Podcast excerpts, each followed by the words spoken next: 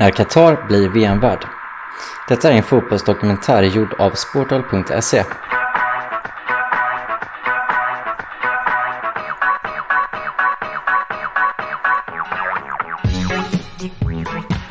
Det var många som minst sagt höjde på ögonbrynen när den före detta Fifa-presidenten Sepp Blatter läste upp att det är Qatar som ska få anordna fotbolls-VM 2022.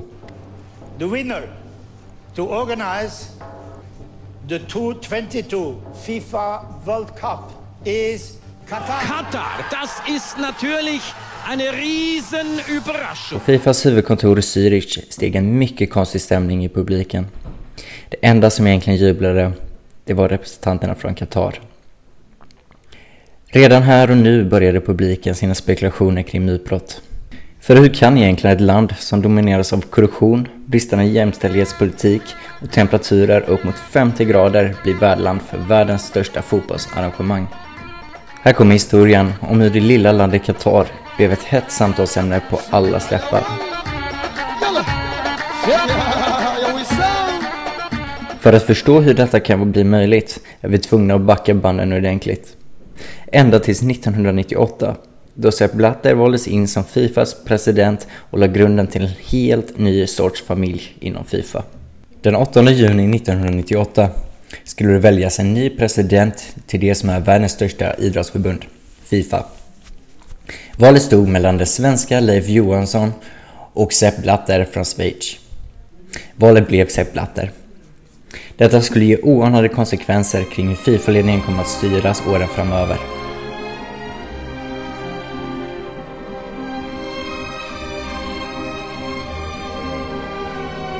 Sepp Blatters historia och erfarenheter inom idrottsorganisationer är stor.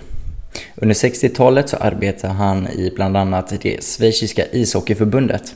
Där var han generalsekreterare. 1972 blev Sepp Blatter allt mer involverad i de olympiska spelen.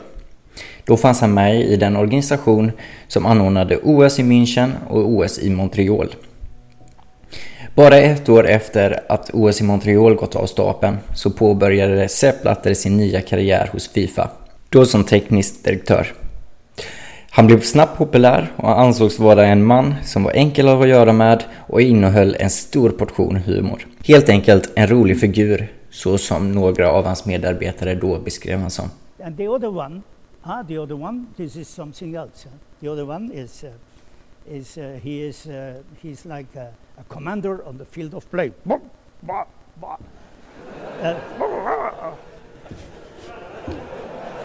no, yeah, yeah, that's it. That's it. 1981 så avancerar Sepp Blatter ytterligare i organisationen och får ett större och mer förtroendegivande uppdrag som generalsekreterare hos Fifa. En position som Sepp Blatter hade ända fram till 1998 då han återigen skulle avancera i Fifas led. Nu till den absolut högsta positionen som man kan tänka sig, nämligen Fifas president. Han vann omröstningen mot den svenska Leif Johansson med 111 röster mot 80. Därmed tog han över rollen som president efter Xiao Havelang. Det dröjer ungefär fyra år tills avslöjande kring omröstningen mellan Blatter och Leif Johansson ifrågasattes. Detta efter att det kommit in uppgifter kring mutor till bland annat det somaliska fotbollsförbundet och det afrikanska fotbollsförbundet Confederation of Africa. Enligt uppgifterna så skulle båda dessa fotbollsförbund få 100 000 dollar var om deras röst skulle landa på just Sepp Blatter istället för Leif Johansson. Det är med andra ord ingen vidare för den redan omdiskuterade Fifa-presidenten som kantas av skandaler. Till exempel så har Sepp Blatter i en intervju gett en dålig syn på kvinnor då han tycker att damfotboll borde innehålla mer tajta shorts och utmanande kläder för att locka publik. Han riktar även stor kritik mot domare inom Fifa efter deras domslut i olika typer av matcher. But I'm now the president of everybody. So I'm the president of everybody. There is no retention. That's just president of the whole FIFA. Voilà. 2010 skulle dock bli året med allra störst motstånd mot Sepp Blatter och Fifa. Nämligen det året som Qatar skulle utses som värdnation för vär- världsmästerskapen i fotboll 2022. The 2022 FIFA World Cup is Qatar. Katar, das ist natürlich eine Riesenüberraschung. På förhand var Qatar helt uträknad från att bli utsedda av Fifa. Speciellt med tanke på konkurrensen som fanns från andra länder såsom USA, Japan, Australien eller Sydkorea. Med andra ord, fyra mycket starka kandidater i jämförelse med Qatar. Sepp Blatter läste själv upp att det är Qatar som kommer bli destinationen för fotbolls-VM 2022. Vilket gav extrema reaktioner världen över.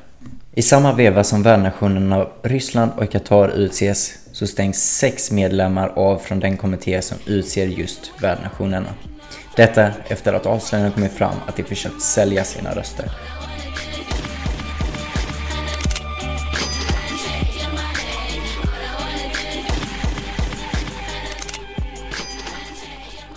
Var man inte kritisk innan så var man det nu. Många anade ugglor i mossen och en del medier ansåg direkt att omröstningen inte kan ha gått helt rätt till.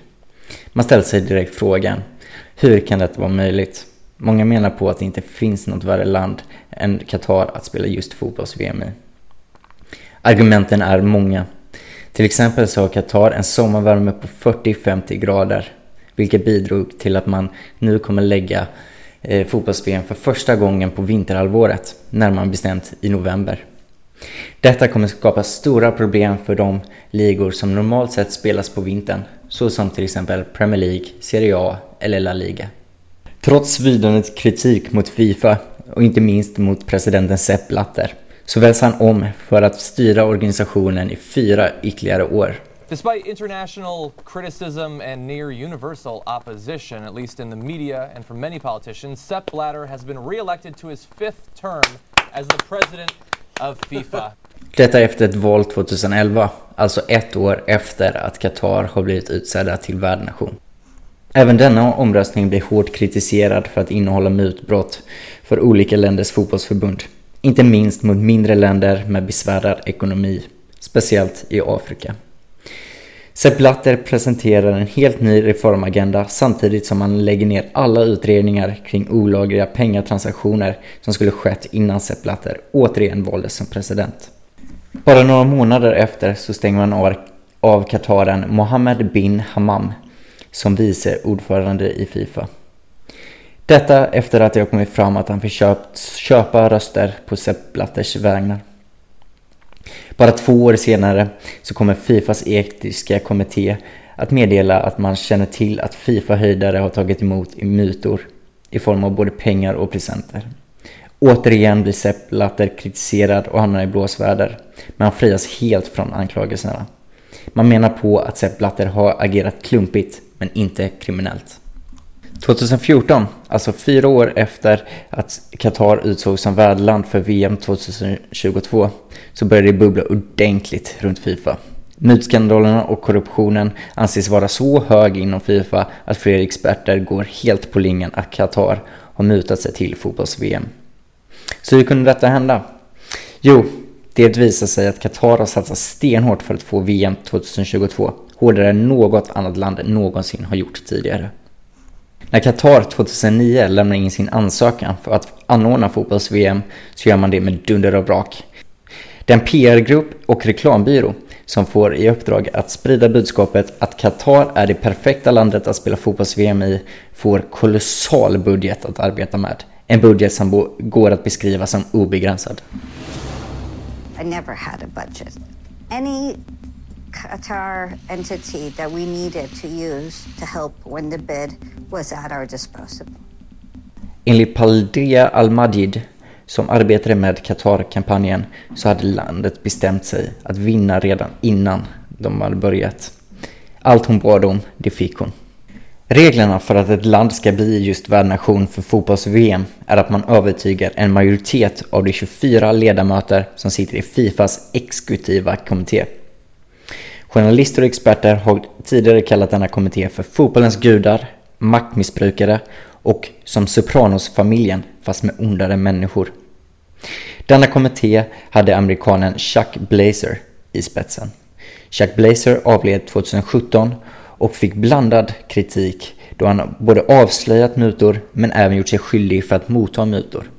Chuck Blazer var helt klart en viktig person att smöra för om man skulle vilja ha fotbolls-VM till sitt land.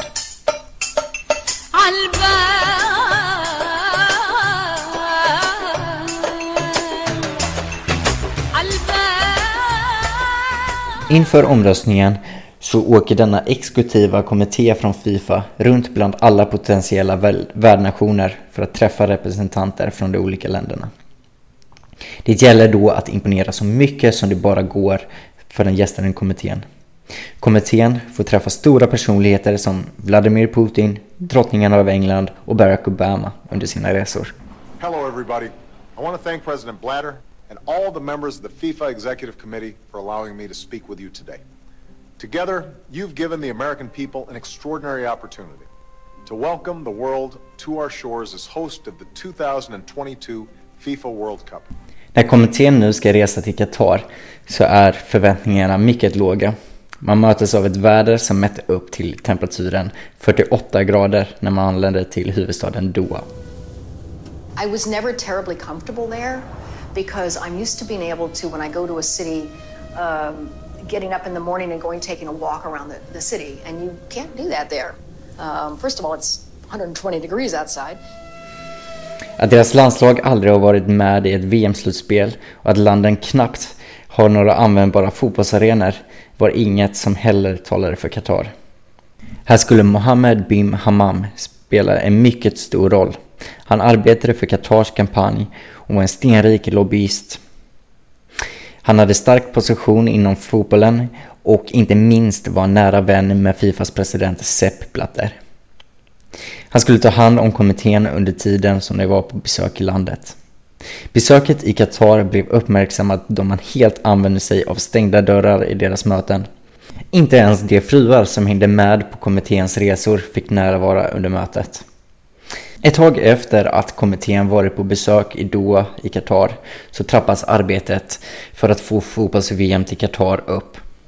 I samband med en kongress för det afrikanska fotbollsförbundet i Angola så får man ett oväntat stort stöd från en hjälpande hand, nämligen Qatar. Där går man in och betalar en summa på hela 2 miljoner dollar som är kostnaden för att anordna hela kongressen. På denna kongress så dyker Mohammed bin Hammam återigen upp med sin medhjälpare Amadou Diallo. Detta trots att varken Bim Hammam eller Diallo har något uppdrag där. Anledningen till att man åker dit var att locka till sig tre röster från den kommitté som utser värdnationer. Detta självklart med hjälp av mytor. Åtminstone om man ska tro Padera Alamadi, som även hon jobbade med arbetet av Qatars kampanj. Sent en kväll under kongressen så tar Mohammed Bim Hammam och Amadou Diallo upp kontakt med tre av medlemmarna av Fifas exekutiva kommitté. Man erbjuder sig ganska öppet att betala ut 1,5 miljoner dollar till olika fotbollsförbund i, i utbyte mot en röst. Affärer som man senare kommer att lyckas med.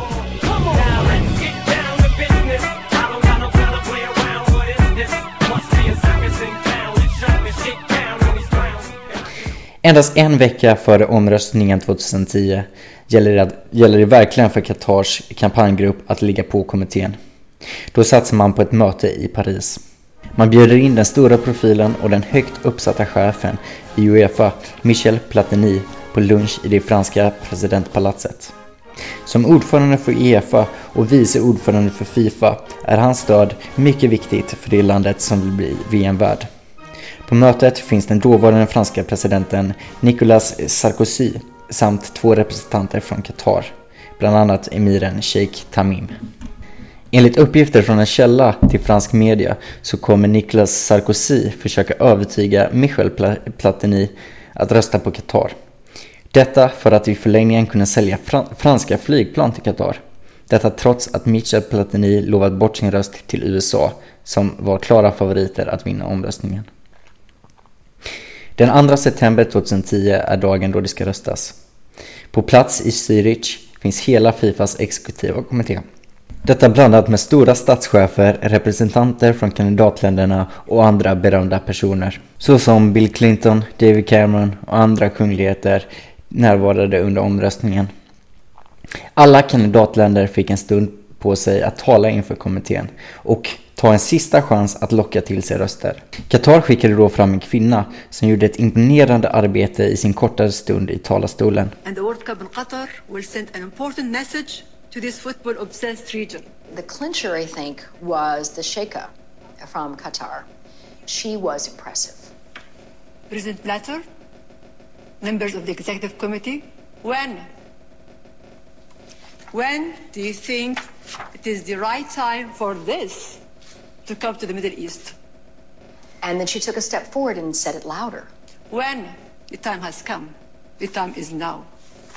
Kommittén gick sedan in i ett litet rum för att lägga sina röster på den kandidat som man tycker var mest lämpad att anordna VM 2022. När omröstningen var avslutad så tyckte sig många inte kunna känna igen medlemmarna från kommittén. En av dessa var Marion Blank som är fru till Chuck Blazer, alltså ordförande för den exekutiva kommittén. Hon säger i en intervju att hennes man såg väldigt besvärad och till och med ledsen ut. Och hon anade redan då odåd. When they finally allowed us go into the room, as I walk in this big auditorium, I see Chuck sitting there, and I look at him, and he looks at me, and he doesn't look happy. And I'm thinking, oh, this isn't to be good. Bara någon minut efteråt så står Sepp Blatter på scen med ett kuvert. Han läser då upp att det är Qatar som blir värdlandet för fotbolls-VM. Något som han senare påstår att han kände till redan innan kuvertet var öppnat. Detta är en otrolig överraskning för alla. Precis som en bomb släpps rakt igenom lokalen i Zürich. Många vet inte hur man ska reagera. Förutom just de tillresta representanterna för Qatar som flög upp ur sina stolar och hoppade i samklang med deras jubel. Den övriga delen av publiken såg minst sagt chockerad ut. Redan innan beskedet så fanns det misstankar om korruption inom Fifa. Beskedet om att Qatar nu blir värdland som gavs av Sepp Blatter tystade knappast dessa misstankar. Tvärtom. Frustrationen var nu påtaglig och enligt journalisten Philippe Auclair ska Bill Clinton åkt rakt hem till sitt hotellrum och krossat en spegel med ett askfat i ren frustration. Detta efter att Platini personligen lovat Clinton att hans röst kommer hamna på USA. Att ett av världens rikaste länder nu får ett fotbolls-VM trots att man strider mot så många punkter inom Fifas etiska värderingar gör att många tycker att det luktar, kanske till och med stinker, mutbrott av det hela. Fifas president Sepp Blatter, som tidigare har haft flera eh, skandaler kopplade till sig, stod nu inför sin allra största anklagelse. Sepp Blatter valde efter att omröstningen att gömma sig för medier, intervjuer eller uttalanden. Han fick hård kritik i media och vanligt folk började protestera mot det som nu kallades Fifa-familjen.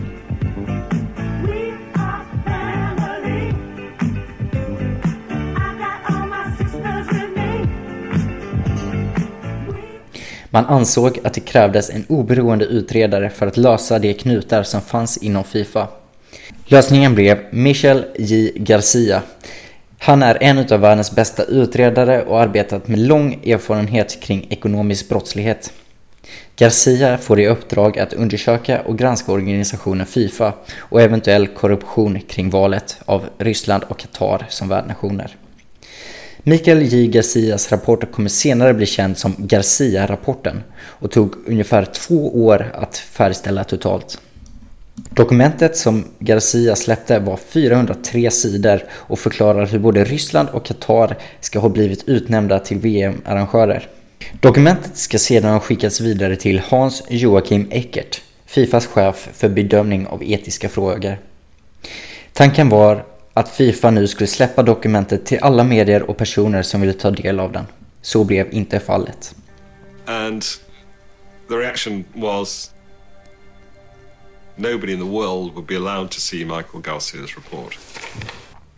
Hans Joakim Eckert vägrade att släppa Garcias rapport och valde istället att banta ner rapporten till endast 42 sidor med en sammanfattning. Hans Joakim Eckert fick sedan hård kritik för att försöka tvätta bort innehåll i den fullständiga rapporten. Dessutom beskrev Mikael J. Garcia den nya korta versionen som väsentligt ofullständig. Hans kritik tystades ner av Fifa och han valde att avgå i protest mot förbundet. Fifa friade Qatar för att ha gjort sig skyldiga till mutbrott och korruption i samma veva som man släppte den nedkortade versionen. Sepp Blatter sa själv att han var nöjd med den nedkortade versionen. Mediernas nyfikenhet kring vad som stod i den fullständiga rapporten på 403 sidor var extremt hög. Det dröjde dock fram till 2017 innan den tyska tidningen Bild Zeitung fick fram en läckt kopia av Garcia-rapporten. De meddelade sina läsare att de skulle publicera utdrag från den fullständiga rapporten i deras rapportering de närmsta dagarna. Detta fick Fifa att reagera starkt och de valde själva att släppa den 403 sidor långa rapporten. I denna rapporten kommer det fram mycket som Fifa tidigare försökt att gömma.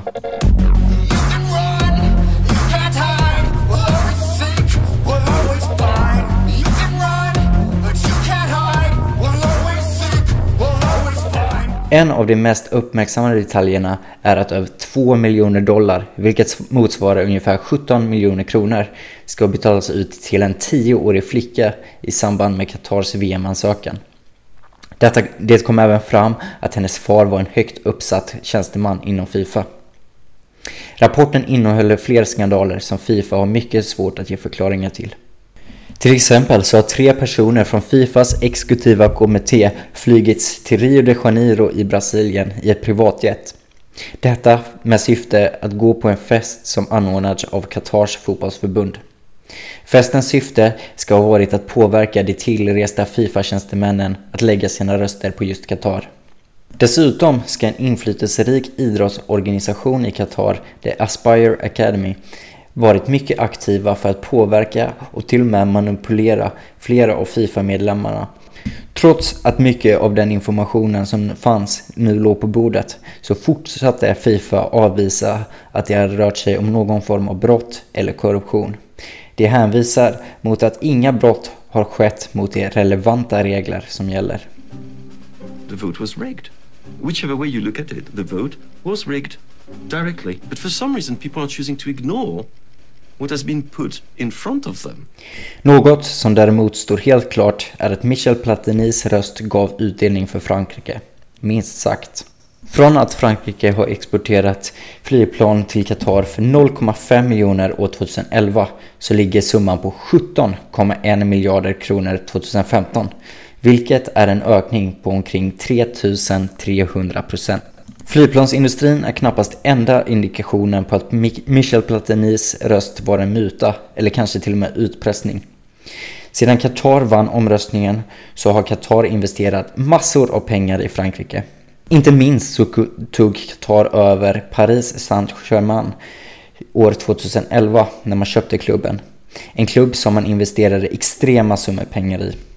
Även många franska byggbolag har nu etablerats i Qatar. You know, at the time they were buying Paris Saint-Germain, they have more than 50, 50 billion of dollars of exceed in their budget. So when the emir wake up the morning, when he shave, he said, what, what, will, what, will, what will I buy today? A team, uh, an hotel, a company? Fifas president Sepp Blatter menar på att det inte finns något olagligt som har skett enligt det regelverk som finns. Det är självklart olagligt att muta till sig en röst, men han motsätter sig att det är olagligt att ha politisk påverkan i form av gentjänster. Något som journalister och experter menar på är ungefär samma sak. Men Sepp Blatter har en annan syn på saken. En muta enligt Blatter handlar om att man ger en summa pengar till någon för att rösta på det sättet som den betalande parten vill. Att locka med gentjänster eller politisk påverkan är enligt Sepp Blatter helt lagligt enligt det regelverk som finns. Många som tidigare har arbetat hos Fifa och flera högt uppsatta chefer börjar nu förstå hur den så kallade Fifa-familjen verkligen nu fungerar. Därför tappar Fifa många medarbetare som avgår i protest mot Sepp Blatter och hans närmsta män. En av dessa personer är Chris Eaton, tidigare säkerhetschef på Fifa. Chris Eaton var förfärad över det som höll på att hända i hans egen organisation. Han lämnade därför in sin avskedsansökan och tog sig pick och pack från Fifas glansiga huvudkontor. Chris Eaton skulle sedan resa till USA för att ge FBI hjälp kring korruptionen i hans gamla organisation. Där han gav en unik inblick kring hur Fifa är uppbyggt. Han beskriver själv som att det är ett korthus som höll på att rasa och han visade bara vad huset var som allra mest sårbart. You see, the whole house of cards is falling. All I did was tell them where the house was vulnerable. Det dröjer ett tag med FBI's utredning av Fifa, men till slut har man tillräckligt mycket kött på benen för att kunna ta det hela vägen till nästa steg. De valde att gå rakt på ordförande för den exekutiva kommittén, Chuck Blazer. FBI meddelade Chuck Blazer att man visste att han hade undvikit skatt på ofattbara stora belopp. Samt att man anklagar honom för något som man kallar för RICO, Racketeer Influenced and Corrupt Organization. Något som främst används mot gangsternätverk eller maffialiknande organisationer. FBI gav Chuck Blazer ett val. Få ett långt och hårt fängelsestraff eller användas för att ge FBI mer information kring korruptionen i Fifa. Han gick med på att utrusta sig själv med en mikrofon för att avslöja sina tidigare kompanjoner och, som många menar på, familjemedlemmar. Ett perfekt tillfälle för Chuck Blazer att skona sig själv från det långa fängelsestraffet var under OS 2012 i London. Då skulle många utav den exekutiva kommittén dit för att fotboll då är en del utav OS. Han bjöd då sina gamla medlemmar på middag i London, bland annat Sepp Blatter.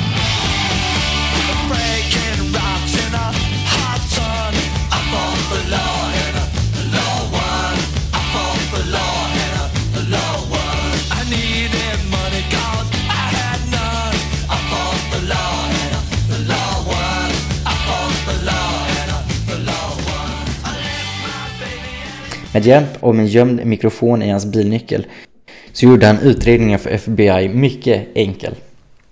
Summan av kardemumman blev att sex mycket högt uppsatta personer i Fifas ledning greps, samtliga anklagade för grov korruption. Sepp Blatter kommenterade FBI's insatser på ett förvånansvärt vis.